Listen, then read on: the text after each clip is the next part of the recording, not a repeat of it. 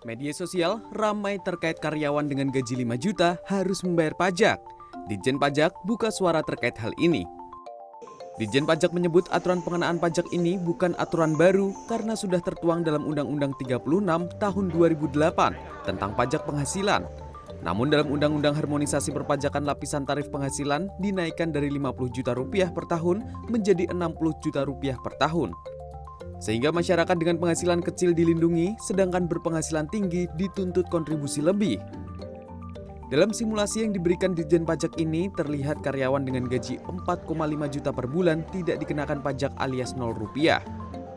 Sementara karyawan dengan gaji 5 juta rupiah membayar pajak sebesar 300 ribu rupiah per tahun dengan perhitungan penghasilan per tahun 60 juta dan penghasilan kena pajak 6 juta. Alhasil, ketentuan 5% pajak dikenakan terhadap penghasilan kena pajak sehingga perlu membayar pajak sebesar Rp300.000.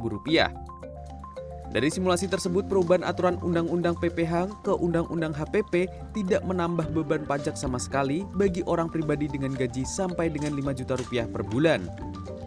Dalam aturan HPP ini juga mengatur lapisan tarif PPH orang pribadi yang dibagi menjadi lima lapisan dengan kategori penghasilan yang berbeda-beda.